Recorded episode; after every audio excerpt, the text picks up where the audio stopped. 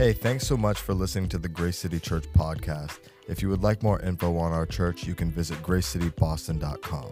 Now let's get to the sermon. So I'm, I'm really excited about uh, the next three weeks. Well, let me be honest.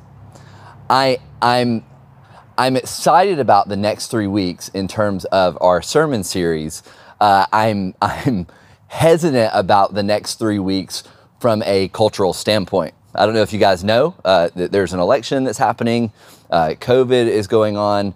Uh, uh, racial tension is happening. Uh, there is uh, economic kind of crisis uh, on on the horizon in terms of, of just kind of culturally where we are. And so, uh, from a cultural kind of standpoint, uh, it tends to continue to be building and building and building. And so, just kind of thinking through how do we, as a as a church, how do we, as God's people, think through culturally where we are, and how do we approach it in a way that is is healthy and is right and is honoring uh, to God. And so the next three weeks, we're going to be landing in a series called uh, A Certain Hope.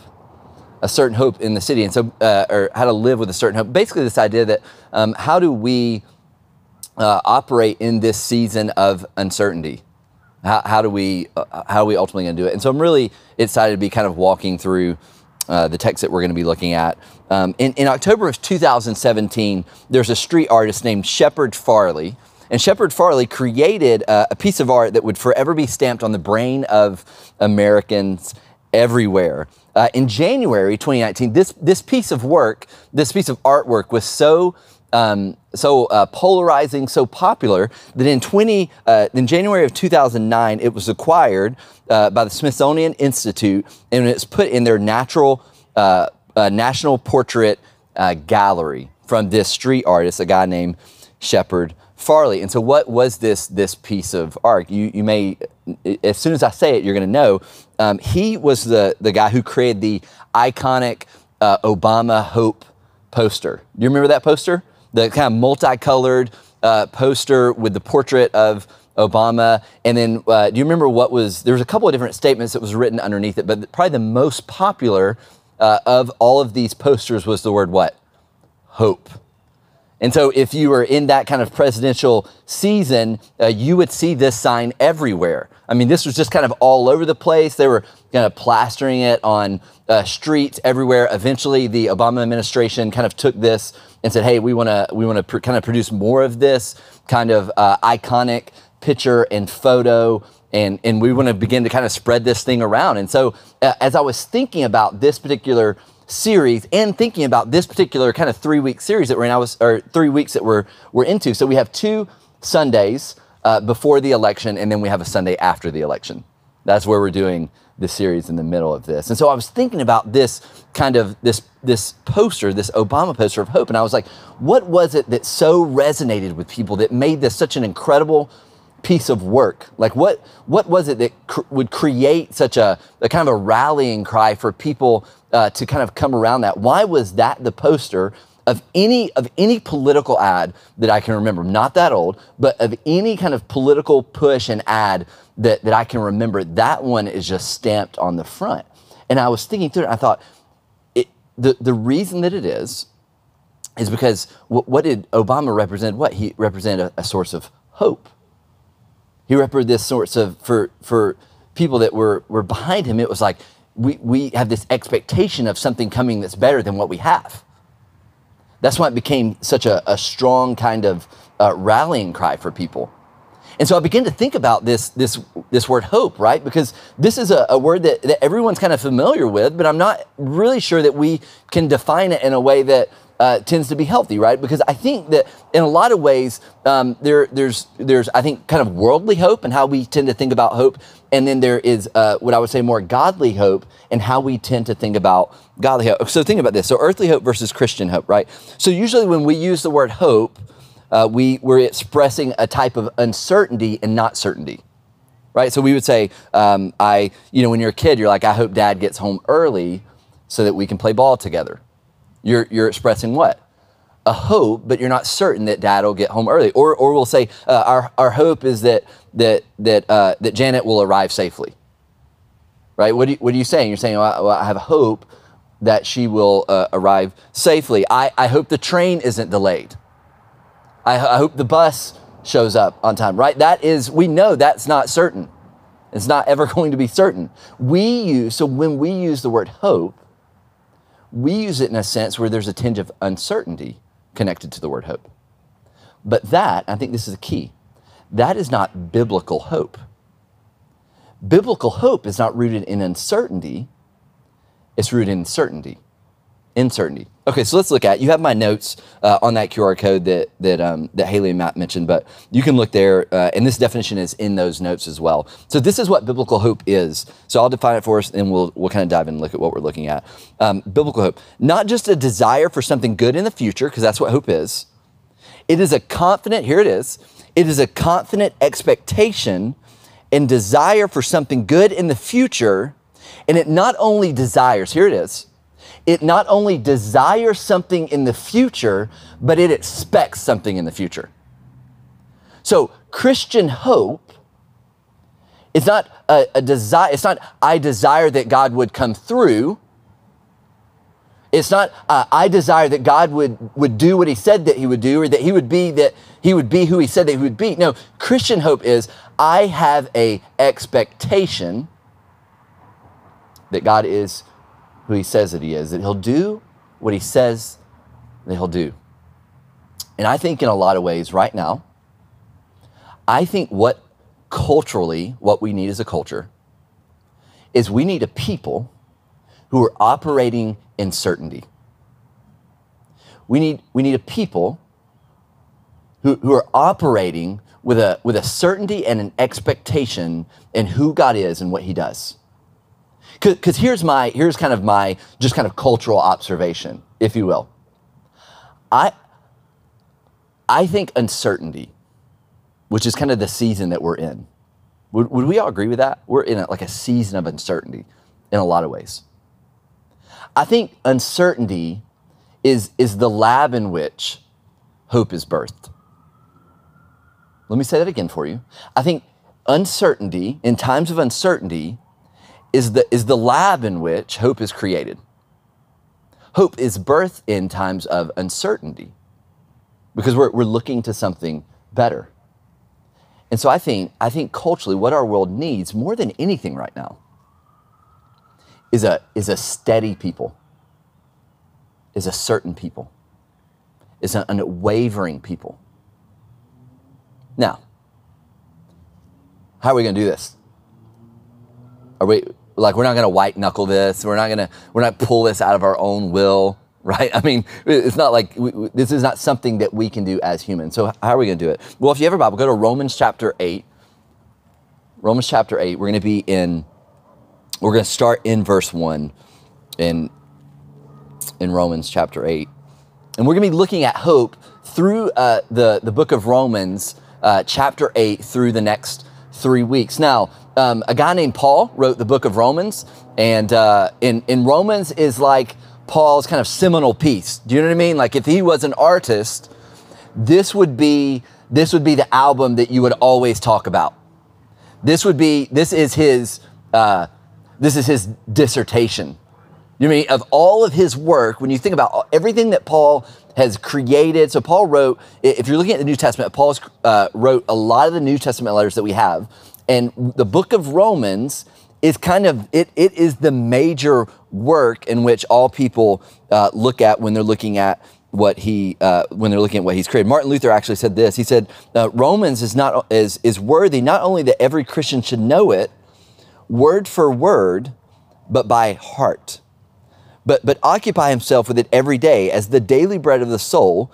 It, it should never be read or pondered too much and the more it is dealt with, the more precious it becomes and the better that it tastes. So he says the book of Romans is Paul's most incredible book. And then I would say, if we're going to drill that down even more, that chapter 8 of the book of Romans is Paul's uh, greatest chapter. It, it's the one that when Paul got done writing it, maybe you've had those moments when you're writing something. When, when he got done writing it, he was like, that's it. That was the one. Like that's what I was waiting on. That moment right there is what I was waiting on. So Romans 8 is where we're going to be hanging out for the next three weeks together as we think about what does it mean to be a people with hope. And so the title for the sermon today is um, Hope in the Holy Spirit. Hope in the Holy Spirit. So, uh, chapter 8, starting in verse 1. Uh, let me pray and then we'll dive in, read for a bit. God, thank you. Thank you that you communicate to us still, that you're still communicating to us. God, you've been doing it for thousands of years and you still have a desire to be known, God. And so we ask this morning that through your, your Holy Spirit, God, that you would give us um, insight, God, that if there's um, areas in which someone here is, is walking in darkness or, or, or walking in isolation, God, that you would reveal that to them. God, if someone is here and they're walking in uncertainty and they feel their anxiety level at a place that's that's unmanageable, God, would you meet them in that place? God, would you speak to them in the midst of that, that you would give them certainty in the midst of a very, very uncertain time. God, we need your help. We, we cannot do this without you. We pray this in Christ's name. Amen. All right, verse 1 of Romans 8. Here we go. He says, Therefore, we'll look at the therefore in a second. He's talking about chapter 7, but he says, Therefore, there is now no condemnation for those in uh, Christ Jesus. Now, we could stop at that verse, just talk about that verse, walk away and feel great. And feel great. Let me let me read it again because based on your faces, I only see your eyes, right? So I need you I need some some like emotionally just penetrating eyes in this moment. Let me read verse 1 again. This is what it says. Therefore, there is now no condemnation for those in Christ Jesus. Oh, yeah, that's cute. Okay, love that. That's awesome. What can we give me another word, Pastor? Listen, this is what he says. He says, if you are in Christ Jesus, you lived as a non condemned person. Now, no condemnation is a legal term. It means that your debt is paid is it means that, that your obligation to whatever debt that you had to be non-condemned means you no longer have that debt. That's great news. That's like clap your hands, amen. I can walk in freedom through the rest of the day and the week and the next month and the year kind of good news. No condemnation for those in Christ Jesus. See, we're, we're going to look at what God does on the inside of us and the interior of us. But the thing that we have to recognize, and this is what Paul's speaking towards, that God had to do a work on the exterior before he was ever going to do a work on the interior. Now, what is the exterior work? Is it your exterior work that changes your interior? No, no, no. What Paul recognizes and says that the exterior work that the Father did was what? It was sending the Son, it was sending Jesus. And so he says, if you are going to be a non condemned person, it'll come through the life, death, and resurrection of Jesus. This is what it means to be a non condemned person. And so he, he does this work externally before he gets to the internal. Now, one of the things that is important to think about, so when you're reading in the Greek language, so Greek language is a bit different uh, than the English language, and, and so uh, the words kind of carry different terms and, and these types of things. And so one of the things that, one of the kind of the moods in the Greek language um, that, that uh, tends to give us some direction is uh, in, what we call divine uh, indicative. So a divine indicative is something that um, either God has done, is doing, or will do is a divine indicative. So in the indicative mood, that means it's something that, that God is doing, will do, or is going to do. So when you're looking at this, uh, when you're looking at this particular text in verse one, so if you're if you're looking at it, verse one, two, and three of Romans chapter eight, let me read it. He says, Therefore, there's no there's now no condemnation for those in Christ Jesus. And then he's going to give some of the reason. He's going to build on why we can be a people who have hope. He says this because the law of the Spirit of life in Christ Jesus has done what? It says, has set you free. That is a divine indicative. Has set you free. Has set you free. From what? From the law of sin and death. And then verse 3, look what he says in verse 3. For what the law, could not do since it was what? Weakened by the flesh.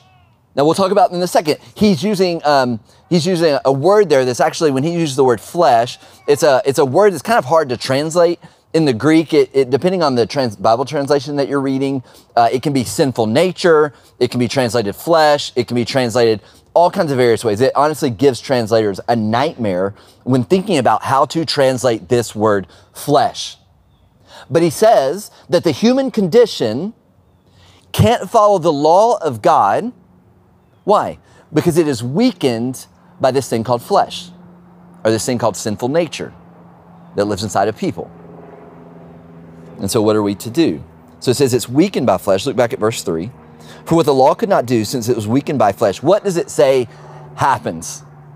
It says two words, two beautiful words. It says, God did. What the law could not do, since it was weakened by the flesh, our flesh, our nature, God did. He did. He did it. It goes on, Paul goes on, he says, He condemned sin in the flesh, divine indicative. He condemned it in the flesh. How? By sending his own son in the likeness of sinful flesh as a sin offering. So Paul begins the most incredible work, the most incredible chapter of the most incredible work. Now, he didn't have to, he wasn't operating in chapters, it was just one long letter. But this most kind of incredible piece in the most incredible book that he's written, and he starts out by saying, God did this work through his son. He did a work that you couldn't do. I almost, um, I almost entitled this sermon "Hope from the Past." That, that's kind of like as I was thinking through this. To be honest with you, I was thinking like, man, you almost think about hope from the past. I mean, it's almost when you think about this this work that Jesus did on our behalf. I mean, it's almost like as God's people, we can almost kind of um, how do we draw hope in a uncertain moment? In a lot of ways, we could almost kind of pull back to what Jesus did and kind of pull it to the present, if that makes sense. Like kind of a draw back on God's faithfulness and say, hey, God, I don't know a lot of things about the future. I'm not sure about the next three weeks. I'm not sure about 2020. I'm not sure about 2021. Don't know. Don't know what the, the economic situation is going to be. Don't know what the presidential situation is going to be. Don't know what my mental situation is going to be. Don't know what the COVID situation is going to be. But I do know one thing that you did what I could not do. And we got to be a people who can draw from the well of God's faithfulness in the past and bring it into our present. Am I making sense on this? Because you will not last, I won't last, if we're not a people who are good on drawing back from the faithfulness of God. And so, so Paul said, what the flesh couldn't do, God did. Now he talks, he says this thing about sin and death, the law of sin and death in verse 2. Now, now what is that? Well, we're going to kick back to Romans chapter 7. Uh, if you have a Bible, you can turn there. I don't think I put it in your notes. M- maybe I did. I, I, think I did actually in your notes. But uh, Romans chapter 7, which is what Paul is talking about before Romans chapter 8, 21 and 25, this is the law that he's talking about. Because it's important to know what we're working with here. So he says, So I discovered this law. Maybe you know this verse. When I want to do what is good, evil is present with me. For in my inner self, I delight in God's law, but I see a different law in the parts of my body. Now, what is this different law doing inside of Paul's body? It says what? He says, it's waging war against the law of my mind and taking me prisoner to the law of sin in parts of my body. So, Paul is recognizing that there is a part of him who wants to love, follow, and cherish God, wants to love, follow, and cherish Jesus. But he also recognizes in his members, this is the language that he uses, that in his members there's something working against him. It's the law of the what? The flesh. He says, I don't do what I want. Is this anybody's story? Anybody's story. I don't do what I want to do, and I keep doing the things that I do not want to do. Right, Paul, you hypocrite. Duplicit life. What's wrong with you? Get it together, dude, bro. He says, Man, there, there is something else at work in me that is destroying me. Maybe you struggle with addictions. Your past is riddled with addictions and problems, brokenness. It could be sexual addictions, drug addictions, uh, whatever, maybe self harm. Like, I, I, don't know what kind of your particular story is. And, and Paul is just recognizing that he's, he's stepping into that with you and saying, Man, I don't do what I want to do and do do the things that I hate. And he says, What is this? He says, This there's this law working.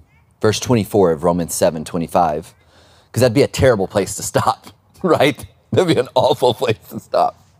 He says in 24 and 25, What a wretched man am I! Who will rescue me from this body of death? Verse 25, Thanks be to God through Jesus Christ our Lord, so that when my, uh, so, so then with my mind, I myself am serving the law of God, but with my flesh, the law of sin. Here, here's the reality. Here's what we see happen. Ultimately, Christ became what we are so that we could become what he is. This is what the Gospels tell us that Christ came, came to earth in the likeness of sinful flesh. He became what we are so that we could become what he is. Now, there's a theological term for this called uh, that, that Jesus' righteousness was imputed to us that it was given to us. So this is this is um, this is the idea that Christ came and lived a perfect life, and that when you become a Christian, when you become someone living in the way of Jesus, when you confessed Him as Christ as Lord, in that moment it says that the Holy Spirit comes to live inside of you, and that in that moment God sees you with the righteousness of Jesus. So His ability to live the law perfectly his ability to live life perfectly. And so when you become a Christian, Jesus, listen to this, this is incredible. Jesus' righteousness is given to you, and then your sinfulness, hear this, your sinfulness was imputed to Jesus. Now, what did Jesus do with that? He went to the cross.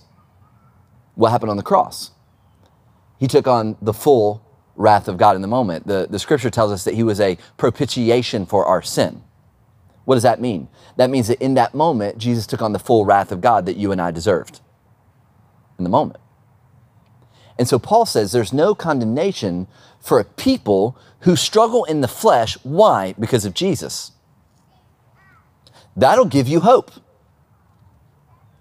That'll give you something to draw from that you once were a people separated from God, and now through Christ, you've been made near. And so God had to do something on the exterior before he was going to do it on the interior. Okay, so let's let's kick on down a bit um, and look back at Romans chapter 8. I got to move a little bit faster. Um, or we're all going to be icicles. Okay, so here, here's what we see. Here's kind of the second thought that we see, and this is in your notes.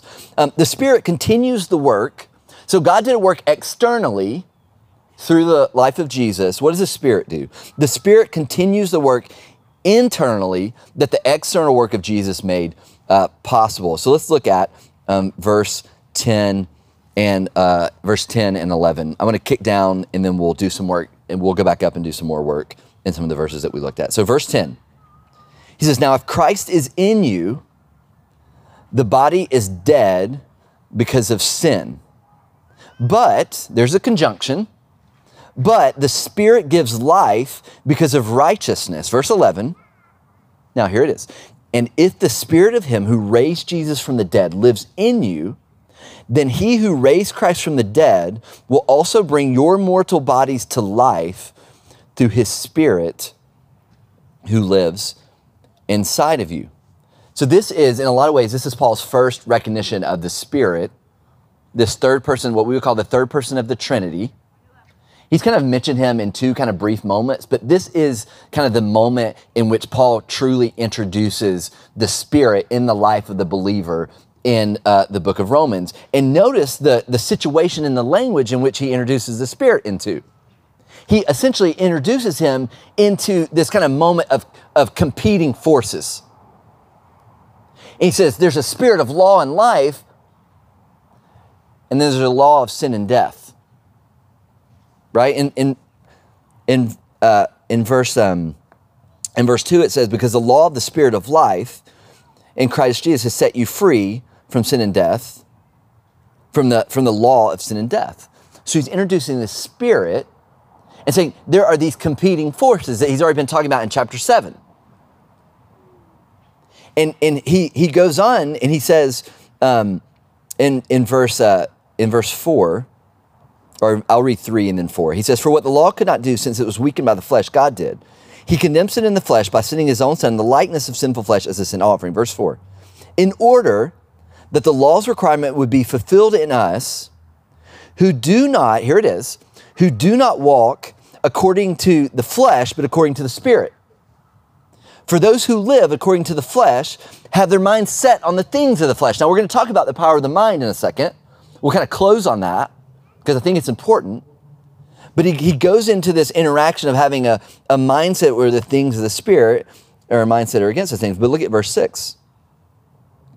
He says, Now the mindset of the flesh is death, but the mindset of the Spirit, here it is, the mindset of the Spirit is life and peace life and peace. The mindset, verse 7, the mindset of the flesh is hostile to God because it does not submit to God's law. Indeed, it is unable to do so. Those who are in the flesh, those who operate in the flesh, cannot please God. They can't please Him. You, however, verse 9, you, however, are not in the flesh, but in the Spirit if indeed the Spirit lives in you. If anyone does not have the Spirit of Christ, he does not belong to him. And then here's the, the verse, verse 10. Now, if Christ is in you, so if, if, if you identify as a follower of Christ, if Christ is in you, the body is dead because of sin, but the Spirit gives life because of the righteousness, uh, because of righteousness. And so he's saying, listen, in the life of the believer, because it gets a bit tricky here in a second. Because you, you read this text and you're like, okay, I'm trying to make sense of this. Is it the Spirit lives inside of me and enables me to live differently, or do I live differently and then allow the Spirit to work inside of me? Do I grow and mature primarily based on the Spirit, or does my maturity and growth happen because I begin to, like, it's almost like the chicken and the egg. Like, what, what, like what's the situation here? Is it the Spirit's work or is, or is it what I do? And, and Paul essentially says, yes. Like your, your, your salvation secure through Jesus, that's the drawing back from the past. But then he says the way in which you'll walk in, in certainty and in hope as a people is through the Spirit, yes, but but also through this this word that he introduces in the Greek, it just translates mindset, not not mindset separately, but mindset one word. And so he says this this this work that you're going to be able to um, push forward into will happen through uh, will ultimately happen through um, the Spirit. Okay, let's let's look on down third thing here, and then uh, and then we'll be done because uh, I want to flesh that thought out a bit. And you have this particular note inside of your notes. Um, our hope, our hope is rooted in God's gift of the Spirit, right? So He gives us His gift of the Spirit, enables us to live differently, and reinforced by our response to the Spirit. Now I use all these words on purpose. So our hope, how can we have a hope as a people? That the Spirit lives inside of me, that God's gift of the Spirit, and then reinforced by our response. Notice the change in 5 and 6. In verse 5, he says, For those who live according to the flesh have their minds set on things of the, of the flesh. Two separate words minds set. Two separate words. If you're looking at your text there, those are two separate words. when you get to verse 6, notice the change. What does it say in verse 6? Now, the mindset. Notice that change, the difference there? The mindset. Now, mindset, what does he mean by that? Uh, mindset is a, a habitual way of thinking about life. So he's saying that the habitual way of thinking about life in the flesh leads to what? Leads to death. It leads to death. He says, if you're a person who operates with the mindset of the flesh, it leads to death. It leads to no peace, leads to no comfort. It leads to, to no hope. Listen, honestly, this is why it, it doesn't it doesn't surprise me when I when I've kind of culturally look around and everything feels so um, everyone everything feels so angry right now. Uh, everything feels very you know in the red right now. I mean, just people have it, it, extremely kind of passionate uh, viewpoints right now, and uh, in in so many ways we've villainized people that disagree with us. Am I? Is that a, is that an honest observ- like cultural observation? Right. That now we're at a place now where if you if you disagree with if someone disagrees with you, we villainize them. This is this is what we do. Well, why is that the case? Why should that not surprise us as God's people that this is where we're at? Because the, the mindset on the flesh, the, the, the, the mind that's working primarily out of the flesh is doing what? It's looking for hope, and in certain times, because hope is birthed in, in the lab of uncertainty, and it's saying that right there. That will bring peace and restoration. This, this particular thing, this um, political viewpoint, this standard, this, this whatever, this person, this person is the hope. Or this person is the hope. And when you are operating in the flesh, out of the flesh, you hold on for dear life the thing that you think will bring you the, the greatest amount of hope. Do you not? You don't let it go. And so Paul says this type of life doesn't lead to peace, it leads to death when we operate in this way. Uh, Tim Keller um, says this in thinking about this mindset, thinking about controlling our mind. He says this The successful fight against sin begins by minding the things of the Spirit. This is not the same thing as simply thinking about religion all the time or theology in general. The things of the Spirit uh, would be those things in which the Spirit draws attention. To mind the Spirit would be to be, I love the word that he uses, to mind the Spirit would be to be preoccupied by the things that preoccupy the Spirit. Now, you can be a Christian and be preoccupied by a lot of other things. And maybe that's where you've operated. And you don't feel, you feel like a hopeless person. And you feel like a hopeless person not because you're hopeless, because the Bible tells us there's no condemnation in Christ, but you feel like a hopeless person because you've become preoccupied with the wrong things. You have your mind set on things of the flesh. Now, not mindset, because you're a follower of Christ. You're not primarily in the flesh, you have your mind set on the things in front of you, the things of the flesh. And so you do feel hopeless. I mean, I, am finding, honestly, kind of just be really transparent honest with like as your as your pastor, even in Christian communities, I'm finding primarily the conversations um, that that are, are dominated are, are a lot of times dominated not even on things of God or things of the Spirit. Like I, I would love for us as a church, like let's be an intellectual people. Let's be a people that can culturally engage. I'm for that. Right? I'm, I'm, I'm down. I have a subscription to the New York Times. I'm up to date. Let's be that. But I, I would love it if we would become a, a people that are preoccupied with the things of God and preoccupied with the things of the Spirit. That we would, we would set our minds on the right things. And I know we, I, I talk about the power of the mind a lot. I, I talk about the the power of our attention a lot.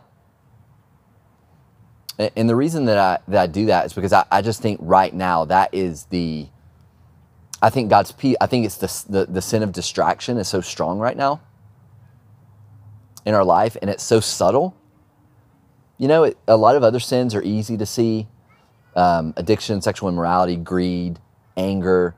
Th- these are easy sins to see. Like we can see these in one another, but I think a lot of times we've gotten the sin of distraction, and we've gotten away from things that really matter, and it's created a, a certain sense of dis of uh, of a lack of hope in our life.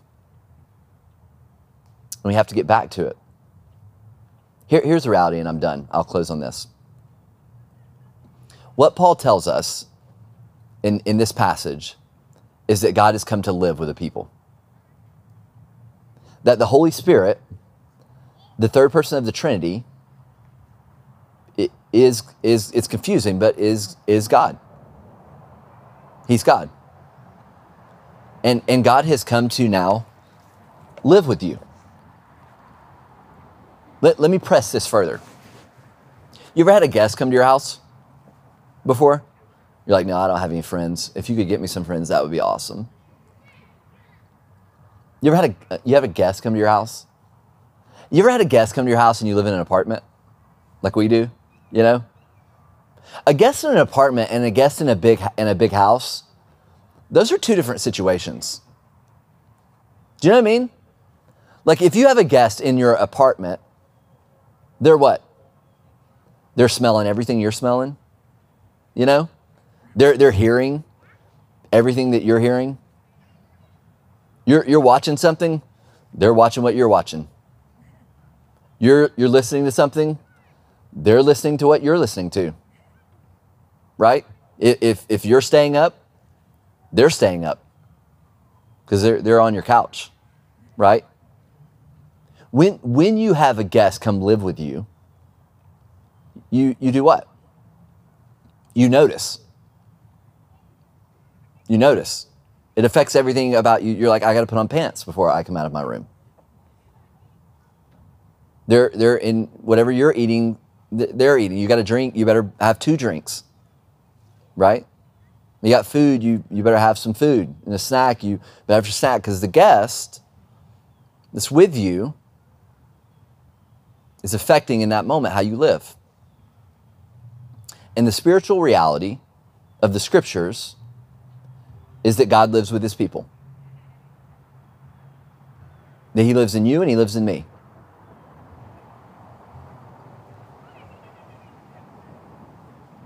What you expose yourself to, you expose him to. What you fill your mind with, he sees those things. How you walk and how you live, he sees those things. See, God has come to live with us through the Holy Spirit. And so, if we're going to be a people who rightly reflect the reality that the God of the universe lives with us.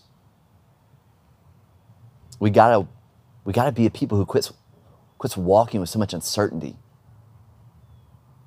and, and draw our hope from the, from the dispensary of God's faithfulness.